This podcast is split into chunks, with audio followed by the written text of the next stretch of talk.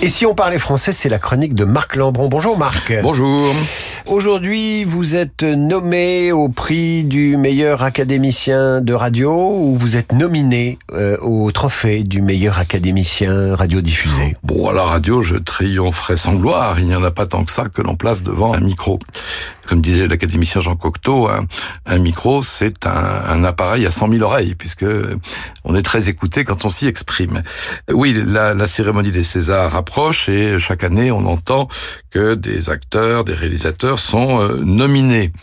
Eh bien, ce verbe, alors nominated existe en anglais, mais en, français, non. Nous avons euh, éventuellement une, nomination, mais nominé, euh, participe passé, non.